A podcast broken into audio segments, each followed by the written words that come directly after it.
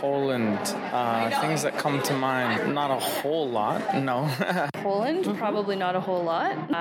Polish sausages. No, I don't know anything about that country. Poland, sausages, pierogies. Is that it? We hope it's not. That's what we're going to try to show you.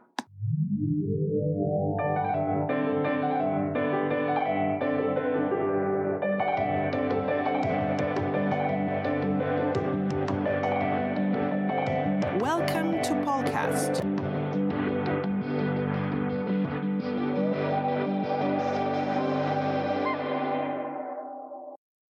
Hi.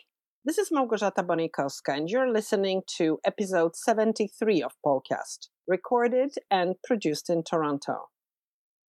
Every day brings us new numbers, and every single number is someone whose life has been affected by this horrifying pandemic that has changed our world in ways we could not have imagined or predicted.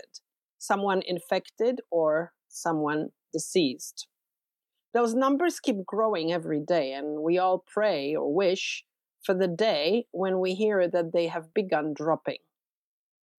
It is a time of emergency, and nothing around us is normal. As I announced to you last time, for the duration of the pandemic, I will be presenting to you various experts and practitioners working tirelessly to beat the virus in many different ways.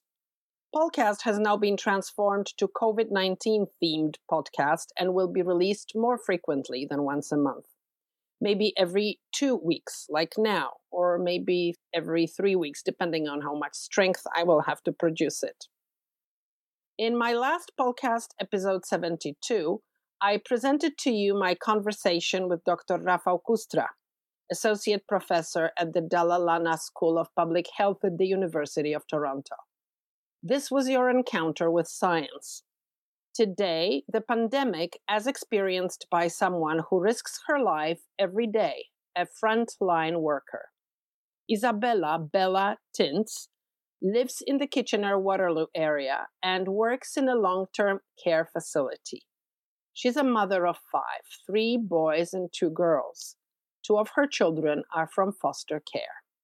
You're a PSW, which is a personal support worker. And what does that mean?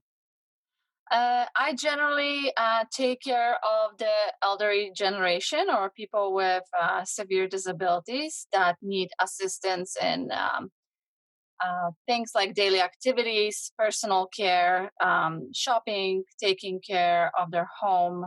But majority of my job includes a one-to-one personal support for a person with any sort of medical needs. So you mostly work, you visit people at home and you take care of them at home? No, I actually work in a long-term care and a retirement home, which is a facility. I do not do community work now. I did it for a little bit prior to this job, but right now I am full-time in a long-term care. Is it the same place, or do you go from one place to another? No, at this point, during the COVID pandemic, I am in one facility. How many residents does it have? They're all seniors, right? Majority of them are seniors. We do have some younger residents. Right now, we are at 126 occupied beds. We are expecting to get some more residents within the next week or so due to COVID. They are being relocated from the hospital into long-term care, so the hospitals have more beds available. So it's not at capacity? We are almost at capacity. We only have about 8 beds available at the moment. We'll see how that's going to work out. We don't know the exact details yet, but we are making more space available if any hospital needs more beds. So what is the situation there? Is everybody healthy? So right now, my facility is COVID-free. That means we have no active cases among the residents or the staff. However, we do have several residents that are in quarantine at the moment. It is because they do have frequent visit into the hospital. They do go for dialysis or any other medical treatments, and they come back, which makes them right away go into isolation as a precaution. From what I know, people are not allowed to have visitors. Is that the same in your facility? So that is correct. They implemented the security about 2.5 weeks ago. It's in guidance with the Ministry of Health at the moment. So there hasn't been any visitors. In our long-term care for the past 2.5 to 3 weeks, depends on where you work. Yes, the families are not allowed to visit. Our staff, we're no longer allowed to work in two facilities. I chose to work at my facility. I cannot go and work anywhere else at the moment. How do these elderly people cope with the fact that they can't have family members, their loved ones visit them, especially now with Easter coming, time of celebration? So this is probably one of the saddest parts of COVID. A lot of the people, especially those that have dementia or some kind of memory loss, or they're not able to really focus on what's going on, they're not coping too well. A lot of them suffer from, or starting to suffer from, depression, I should say. It's very difficult time for them at the moment. They don't often understand what's going on outside. We try to limit how much information from the outside comes to them, as it makes them very anxious and very worried. We try to tell them minimum of what's going on, but we do keep them informed, of course. They're very sad. It's a time of celebration, like you said. Easter is coming. A lot of them cue into the fact that it is Easter, because we do decorate the places inside. They do ask questions about when their family members will come and visit, why they haven't come and visit them in the last couple of weeks, and what's happening. It's sad to see. A lot of them cry. A lot of them are very confused. A lot of them are concerned about their own family members that are outside of the walls. We try our best to keep calm. We try our best to make it as fun and exciting for them as we possibly can. However, we cannot replace family members. So this is a tricky time right now for everybody, for the residents as well as the staff.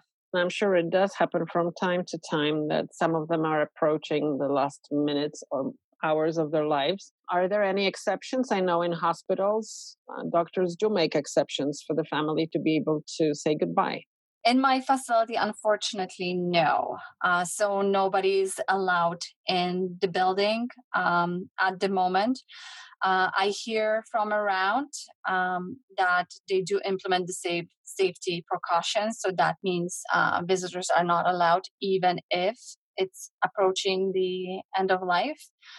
It is for safety of other residents as well as the staff. What's unfortunate is that around us, there has been facilities that are positive for COVID. These facilities are in an outbreak at the moment. That means that they had one positive case. At this point, even one positive case from staff or the resident is considered an outbreak. What happens then? I can't really say what happens in other facilities. I can only speak to our facility. We are right now in what is called a stage 2. That means all staff members do wear appropriate PPE. PPE being? Personal protective equipment. Personal protective equipment. In our case, we enter the facility with our masks on. We sanitize everything. We're not allowed to take the masks off, even when we care for the residents. We do wear proper PPE when we enter the quarantine rooms. It is definitely a different feel at the moment. It is definitely more scary for the residents. It is a little bit anxious for us as well. We never know going into work what we're going to find that day. Again, we try to keep good humor. We try to do our best to really entertain the residents, as we are the only people at the moment that they see day to day. When they see you in those masks and gloves and all this stuff, that must be an extremely scary sight for somebody who has relatively little understanding of what's going on around them. We try to make it fun a little bit. We draw on our masks, happy faces, little hearts, or we try to be creative. We put little stickers on ourselves, on our cheeks, or on our forehead, just to make it a little bit more fun for them. We do enter the rooms trying to be very positive. Oftentimes, we love. We sell aliens from a different planet. You really do have to. Some of them do get very scared. They don't know who you are behind the mask. They often ask you to repeat your names several times during the day. Again, it's up to us as staff to try to keep them calm. If we're calm, they seem to be calm. A lot of them do recognize our voices, so it's not as scary for them. Those who don't recognize our voices, especially people with dementia, we have to approach them a little bit differently, a little bit more distance between them, trying to explain why we're there, try to explain why we're wearing the masks or the equipment. It's a challenging time at the moment, yes. Do you normally touch them and hug them? Our care involves a lot of touching, yes. That's what I wanted to ask, because That's exactly what I remember from the time when my mother was taken care of by PSWs, and my best friend who recently died as well. And there was a lot of physical contact and a lot of tenderness. How do you deal with that now? Can you touch them? Yes. So that hasn't changed. You have to understand that a lot of people that are in facilities can't really take care of themselves. So they need someone to help them perform any task. Touching is part of our job. Of course, right now, we're a little bit more cautious about it. However, the care hasn't changed. It's a little bit different. I do have to admit it. It's a little bit different. We wear gloves a little bit more. You have to approach it day to day. We don't know what's going to happen tomorrow. We don't know what other safety precautions they're going to put in place tomorrow. But as for now, nothing has changed in terms of caring for them. The only real change is that we do wear the masks day to day, and a little bit more gloving around our patients. But other than that, everything seems to be flowing the same way. We try to keep it as it was before. Other than that, we go to work, we smile, we perform our care, we smile some more, we sing some more, and then we go home. You don't keep the distance between each other though, right? It's impossible probably. It's between the staff we do. We did put some social distancing at work. In the lunchroom, there's only 5 people available because there's only 5 tables. They are spread out about 6 feet apart. They did make other rooms a little bit more available to us so we can safely keep our distance. The residents are distanced as well. In the dining room, everybody sits by themselves, which is another challenge that we're facing. A lot of them are very used to sitting with certain people, or they're used to sitting in a specific seat. Right now, that has changed. So that's our way of doing social distancing, is keeping the residents 6 feet apart from each other. Do you have a plan, a strategic plan in case there are more cases, in case you find there is one resident who is sick or one of you is sick? Yes.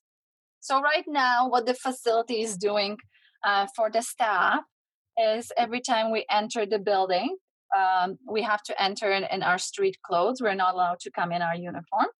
We do have change rooms. Our temperature is being taken the minute we enter the building. There's a questionnaire that's being asked by a nurse. We change into our uniforms. We put our masks on, and at the end of the shift, we are checked again with the questionnaire. Our temperature is checked again. We take our uniforms off, put it in specialty bags so they're sealed, and then we take it home to be washed. So there is a lot of safety in place in terms of how we screen staff at the moment.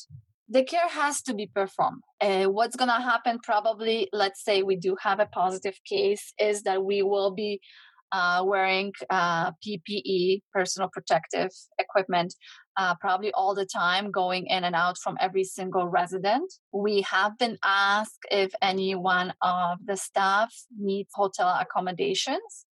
That's just in case if you have family member, like in my case with my husband, having some health concerns, that it wouldn't be recommended for me to stay at home. So I have been offered, in case an outbreak does happen, that I will be provided with a hotel room so I can stay away from my home.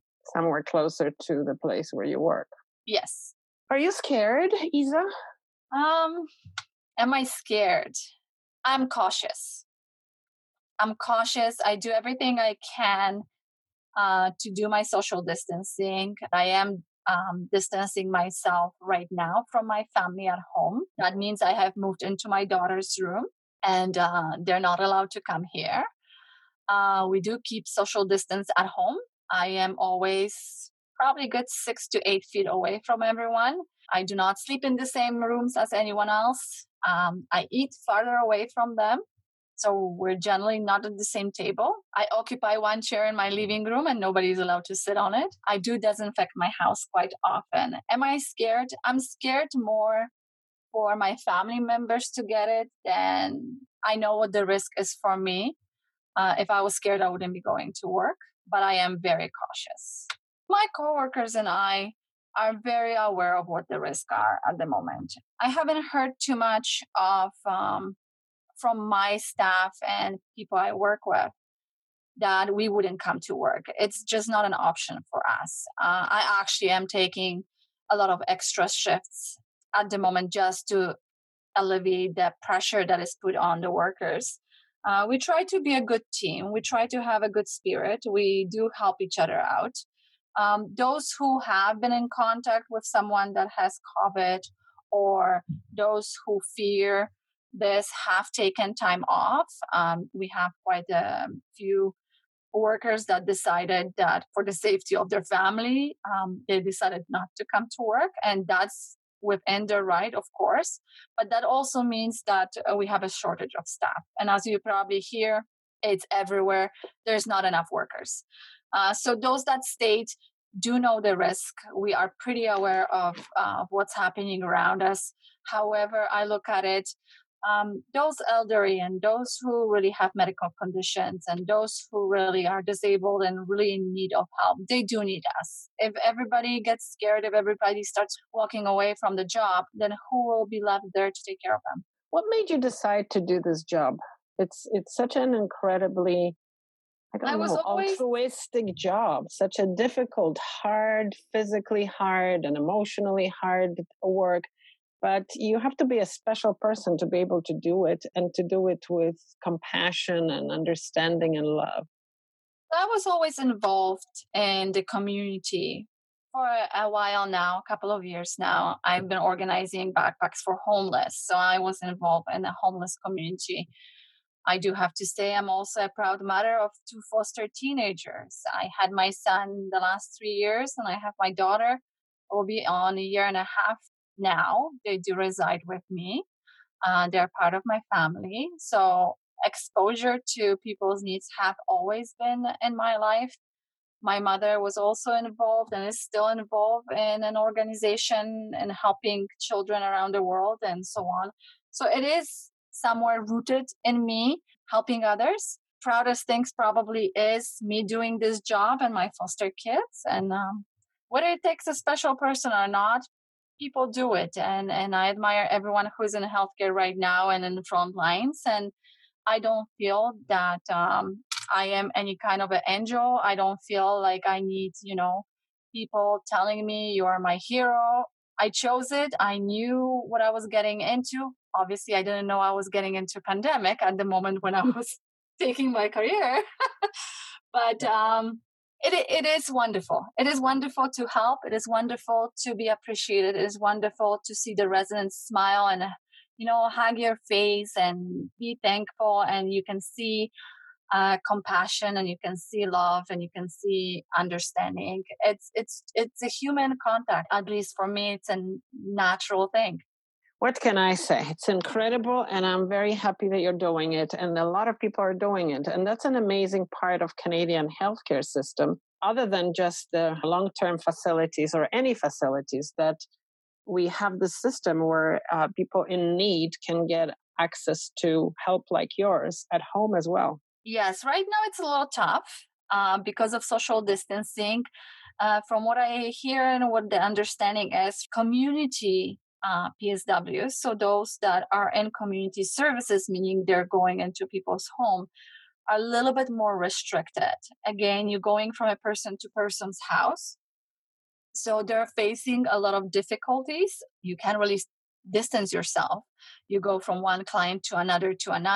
So that's proven to be a little tougher. But that doesn't mean it stopped existing, I hope. No, it still exists. It's just a little bit more difficult at the moment. And obviously, anything right now is difficult. But again, with PSW, social distancing is something that we don't really think about because we can't really distance ourselves. You distance yourselves from family members, right? Yes.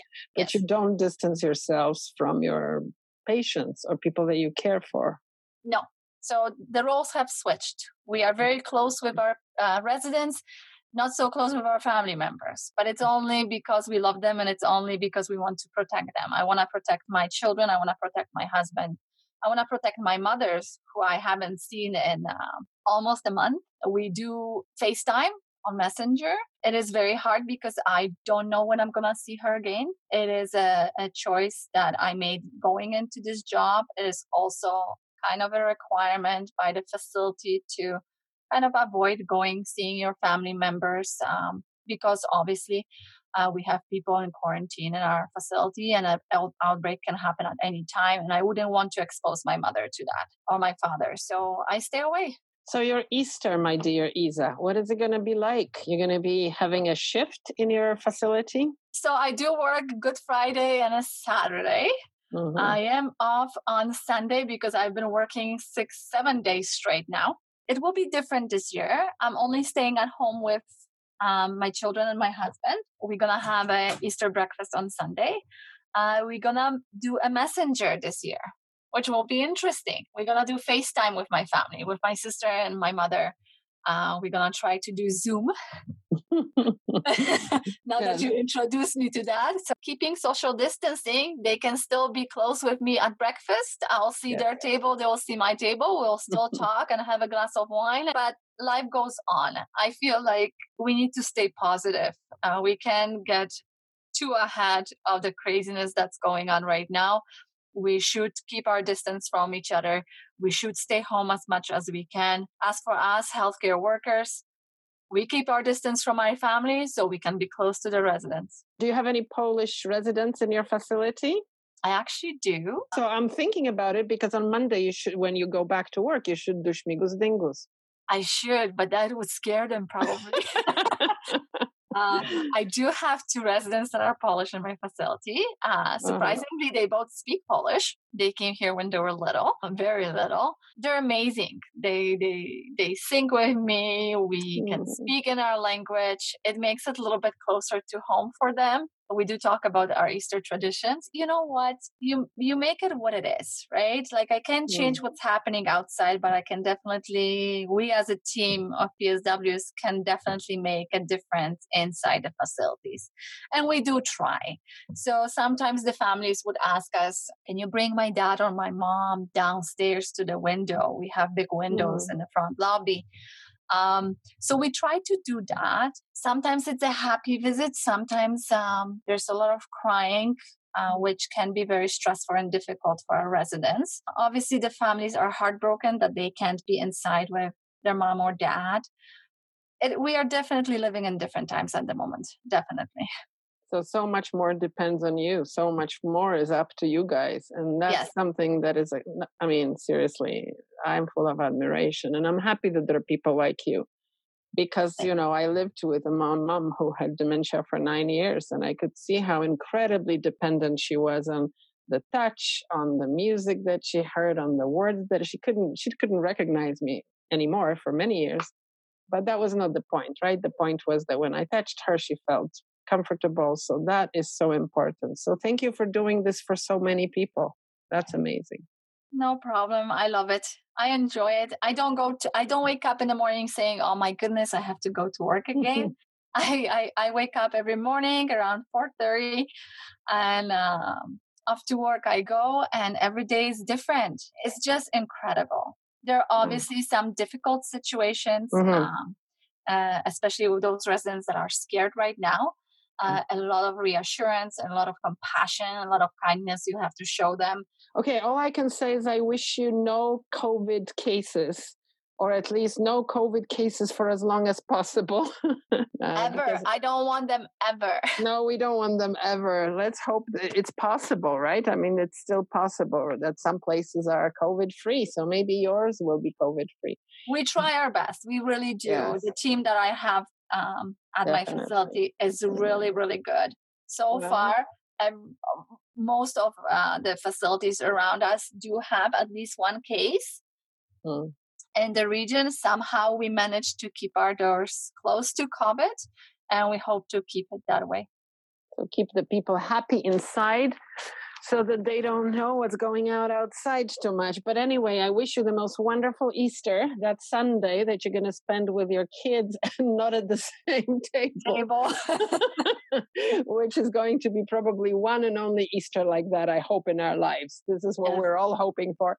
And thank you so much, Isa. Thank you for this interview, but also thank you for the job you do. I really, really appreciate it. From the bottom of my heart, I want to thank you on behalf of all the families of all these residents who probably feel a lot more comfortable knowing that you guys are around. Thank you.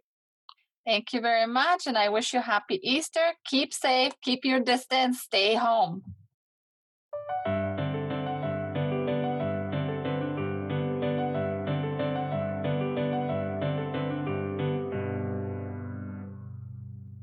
Tomorrow is Easter Sunday. We're going to spend it in ways that no one has ever experienced before. At the beginning of March, and that was just at the very beginning of this whole thing, much before we knew that the pandemic was going to be so incredibly overwhelming, I recorded a conversation with Maria Różańska from Just Be Cooking about Polish Easter traditions, which are all about being together. Having the Easter basket blessed in church, sharing hard-boiled eggs with family members and relatives the same way we share opłatek, the wafer, before Christmas Eve dinner. None of this is going to happen this year the way it normally does. But I thought I would let you listen to this interview so that you can learn about Polish Easter traditions if you don't know much about them. Traditions, some of which we will try to keep during this first solitary Easter, which we will spend only with our closest family members. Some of those traditions will also be observed in many households where people will be alone. Maria talks about Polish Easter as it has always been, for years, and as we hope we will experience it every time after this year. Oh my goodness, virus, but we still have Easter coming, right, Maria? Yes, we do. Are you getting ready for Easter despite everything? Oh, my gosh. Yeah, it's been crazy here despite everything. The coronavirus, the washing our hands 10 million times. Okay, so let's talk about Easter. Polish Easter. Tell us what somebody that's not Polish should know about Polish Easter. Well, Polish Easter is actually the second biggest holiday in Poland, aside from Christmas. But 1 week before Easter is Palm Sunday, where patrons come to church and they bring pussy willows, palms, branches, dried flowers. Sometimes they're extravagant pieces of work. They're very tall and beautiful looking. And of course, we bring that to church to have them blessed. And that marks the entrance of Jesus in Jerusalem. In my family growing up, I remember that whole week we spent just spring cleaning, you know. I don't know about you, Margaret, but my house was just up in fury. Just my mother was always a clean freak, so we used that week just to clean up the house. Of course, for the guests coming for Easter Saturday and Sunday. Yeah. Well, have you taken over that tradition? I think I have actually. It's so funny that you mentioned that because. Growing up, you're like, why are you making me, clean these things? But then when you become a mother, you're like, oh, I actually just sounded like my mother there. Right. I guess we can't escape some of it. Let's talk about food then, right? Because this is all about food. So what is so characteristic of Polish Easter in terms of food? We have a tradition where we paint hard-boiled eggs called pisanka. And we do this with boiled onion skins to make them a little darker. And we use nail files to etch designs into them. So that was a big tradition back in my house. And I actually read somewhere that pisanka actually date back to the rituals, pagan rituals 5,000 years ago. Pisanki, right? Pisanki means something written. right? Not drawn. So you were always using those natural coloring things, like, as you said, onion skins for the brown and then yellow colors, right?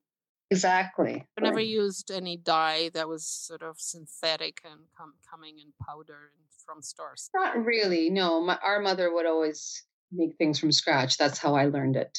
And you still do that in your own house? Oh yes, definitely. Beets to make red dye, or turmeric to make yellow. So you use different types. And then you all sit together around the table and you do these etchings. I think it also comes, I mean, it's a tradition also among Ukrainians, right? Ukrainians also do pisanki.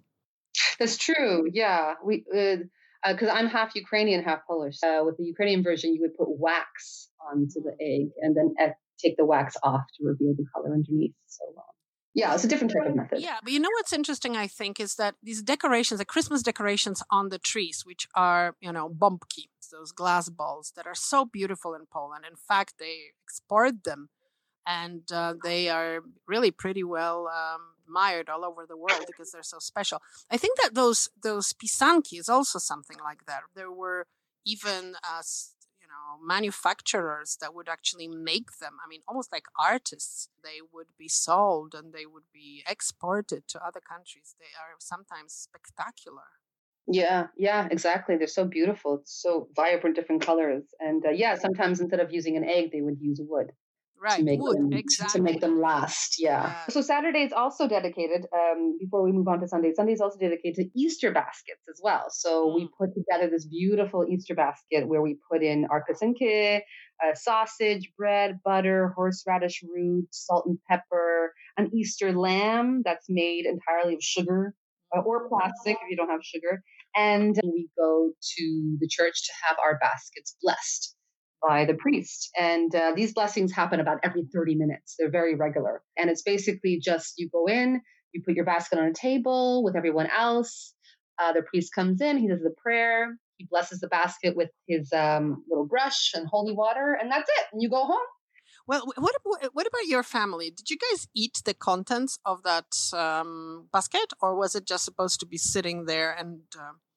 as a symbol? Oh, no, we ate it. When did you guys meet? Was it like lunch, kind of brunch, or evening? When is the most important meal of the day?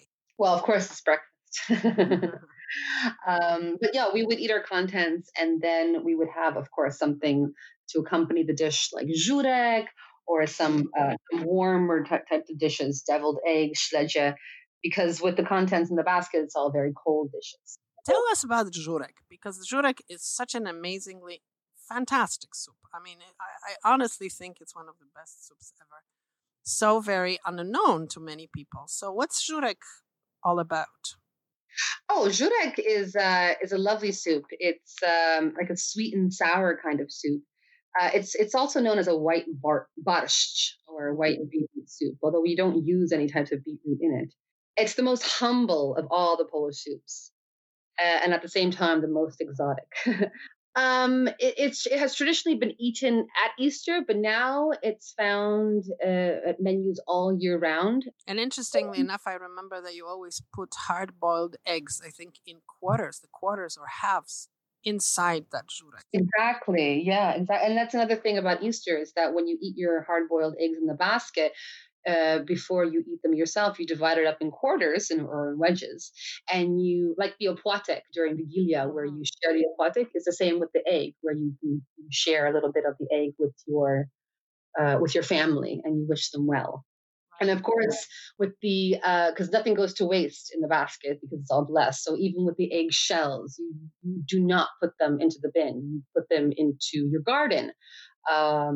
Or mix them with some soil, so they continue they continue their life cycle.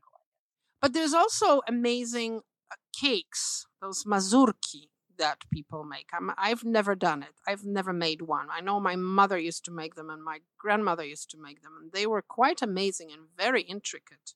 Do you make them? I don't make mazurek. I do make the sernik or the babka. Which, interestingly enough, the babka actually, because the word babka very similar to grandmother, the word babcha. And I was reading that it's because of the shape of the babka. It looks kind of like your grandmother's skirt. So how important is Easter for you in your family? In my family? Oh, it's very important. We always try to live by the same Polish traditions that I grew up. So my children have some kind of identity to hold on to when they're older. So we decorate our baskets, we make our Easter eggs, we go to the church, we bless them. And then we have the Easter breakfast with family that comes over. And of course, what we've also modernized it, of course, a little bit, where we've added the Easter egg hunt around the house and all that. So that's not a Polish tradition. That's not a Polish thing. Yeah, we never had the bunny. But I also found it very interesting that the different contents in the basket actually mean different things. Like of course, the egg symbolizes new life and Christ's resurrection. The lamb represents Christ as well. The salt, purification. Horseradish represents the bitter sacrifice of Christ. But I also found it interesting in Mikołaj Rey, he's a Polish poet. He described the kielbasa, a protector against snake bite, or horseradish as a protector against flea bites, like little things like that. And he mentions a roasted grouse, which is a kind of pheasant, and that is a protector against prison. So I don't know exactly the origin of this. So those are really interesting to find out. Goes back many centuries, Ray, right? That's really interesting. What about this year's Easter? Do you think any of this is going to happen?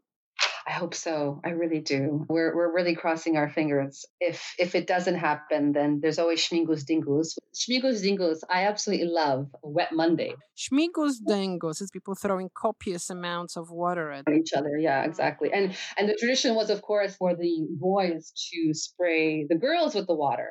Even though it was an inconvenience, of course, to be sprayed by water, it was actually considered a good thing if you were a woman who was sprayed by water, because if you were left out, that means that you were left out on purpose and you would never get married. Of course, it always goes back to marriage, right? That's right. In those days, it actually is also observed in the Czech Republic, where it's called oblevačka, in Slovak, oblevačka, in Hungarian, in Ukrainian. So I guess it's Eastern European. So we love it, and we should introduce that in Canada. You should introduce that in Canada and organize Śmigus-Dyngus something. I tried, yeah. I mean, with my husband, sometimes I'll spray him with a little bit of water in the morning, like my mother did. That was my wake up, but it hasn't caught on yet. I'm working on it. And, well, let's see what happens this year. We do hope we're going to get some of these traditions as vivid and wonderful and happy as they always are. But it might be difficult, right? If people do not manage to, or are not allowed to assemble in one place, gather in one place, it might be a problem. Well, happy Easter. Happy Easter. Wesołych świąt. That's what we say. Wesołych świąt.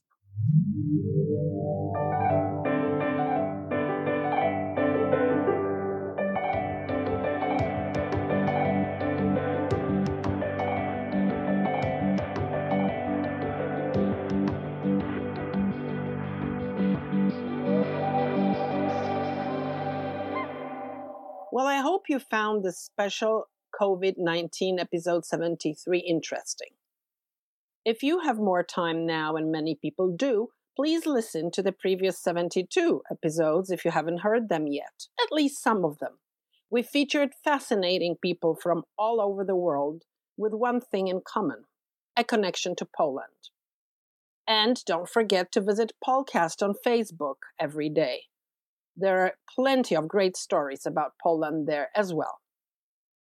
If you know of a story worth featuring on Polcast, please let me know. And if you would like to help me make Polcast, support it financially if you can, please. You can do so by visiting mypolcast.com/support. Any small amount helps, trust me. What music do I leave you with? What can express the spirit of Easter better than Alleluia, the most famous movement from Messiah? An oratorio composed in 1741 by George Frederick Handel. And what can be more appropriate for our unusual, virtual, distance Easter than this rendition of Handel's amazing piece? Over 300 members of a world-famous Mormon Tabernacle Choir combine with over 2,000 voices of people around the world virtually singing from videos uploaded to YouTube. And together, they all perform this incredible musical tribute to Jesus Christ in world's largest virtual Hallelujah chorus.